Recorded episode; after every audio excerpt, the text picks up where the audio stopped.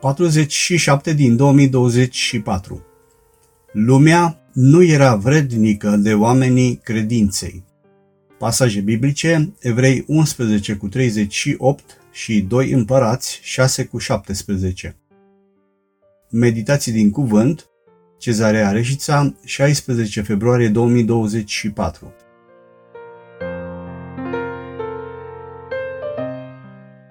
Lumea nu era vrednică de oamenii credinței, iar pentru aceasta i-a și prigonit, i-a și persecutat. De ce? Deoarece omul necredincios are un sistem de valori total diferit față de oamenii credinței.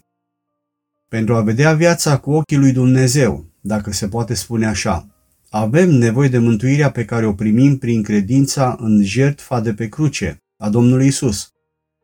Dar avem nevoie și de botezul și de umplerea cu Duhul Sfânt.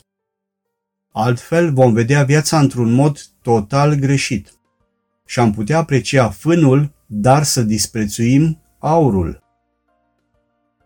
În Evrei 11 cu 38 sunt scrise aceste cuvinte. Ei, de care lumea nu era vrednică, au rătăcit prin pustiuri, prin munți, prin peșteri și prin crăpăturile pământului. Aceste cuvinte sunt scrise despre credincioșii din Vechiul Testament, care au trăit prin credință, deoarece în Cartea Evrei, în capitolul 11, sunt descriși oamenii credinței, oamenii care au avut greutate spirituală, dar pe care contemporanii lor i-au persecutat. Dar s-ar putea oare ca și noi să facem aceeași greșeală?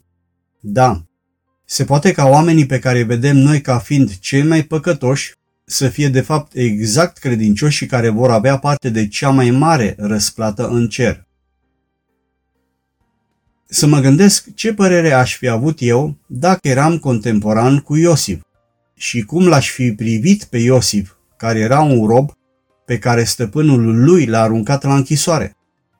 Sigur, nu aș fi pus la îndoială credibilitatea unui întreg sistem juridic dintr-un imperiu, doar pentru că un rob străin a fost pedepsit cu închisoarea. Sau, cum a fost văzut și cum a fost perceput Domnul Isus când era pe cruce. Acolo era vorba despre sistemul juridic roman, care era mai presus de orice îndoială. Se știa că romanii sunt drepți. Adevărul este că valoarea spirituală ne crește prin acceptarea suferințelor pe care le îndurăm de dragul Domnului Isus. Dar această învățătură despre creșterea valorii spirituale, prin suferința suportată cu răbdare de dragul Domnului Isus, face parte din categoria de hrană tare, pe care nu mulți suntem pregătiți să o primim și să o acceptăm. În Cartea 2 Împărați 6 cu 17 este rugămintea pe care prorocul Elisei i-a adresat-o lui Dumnezeu pentru slujitorul lui. Doamne, deschide-i ochii să vadă.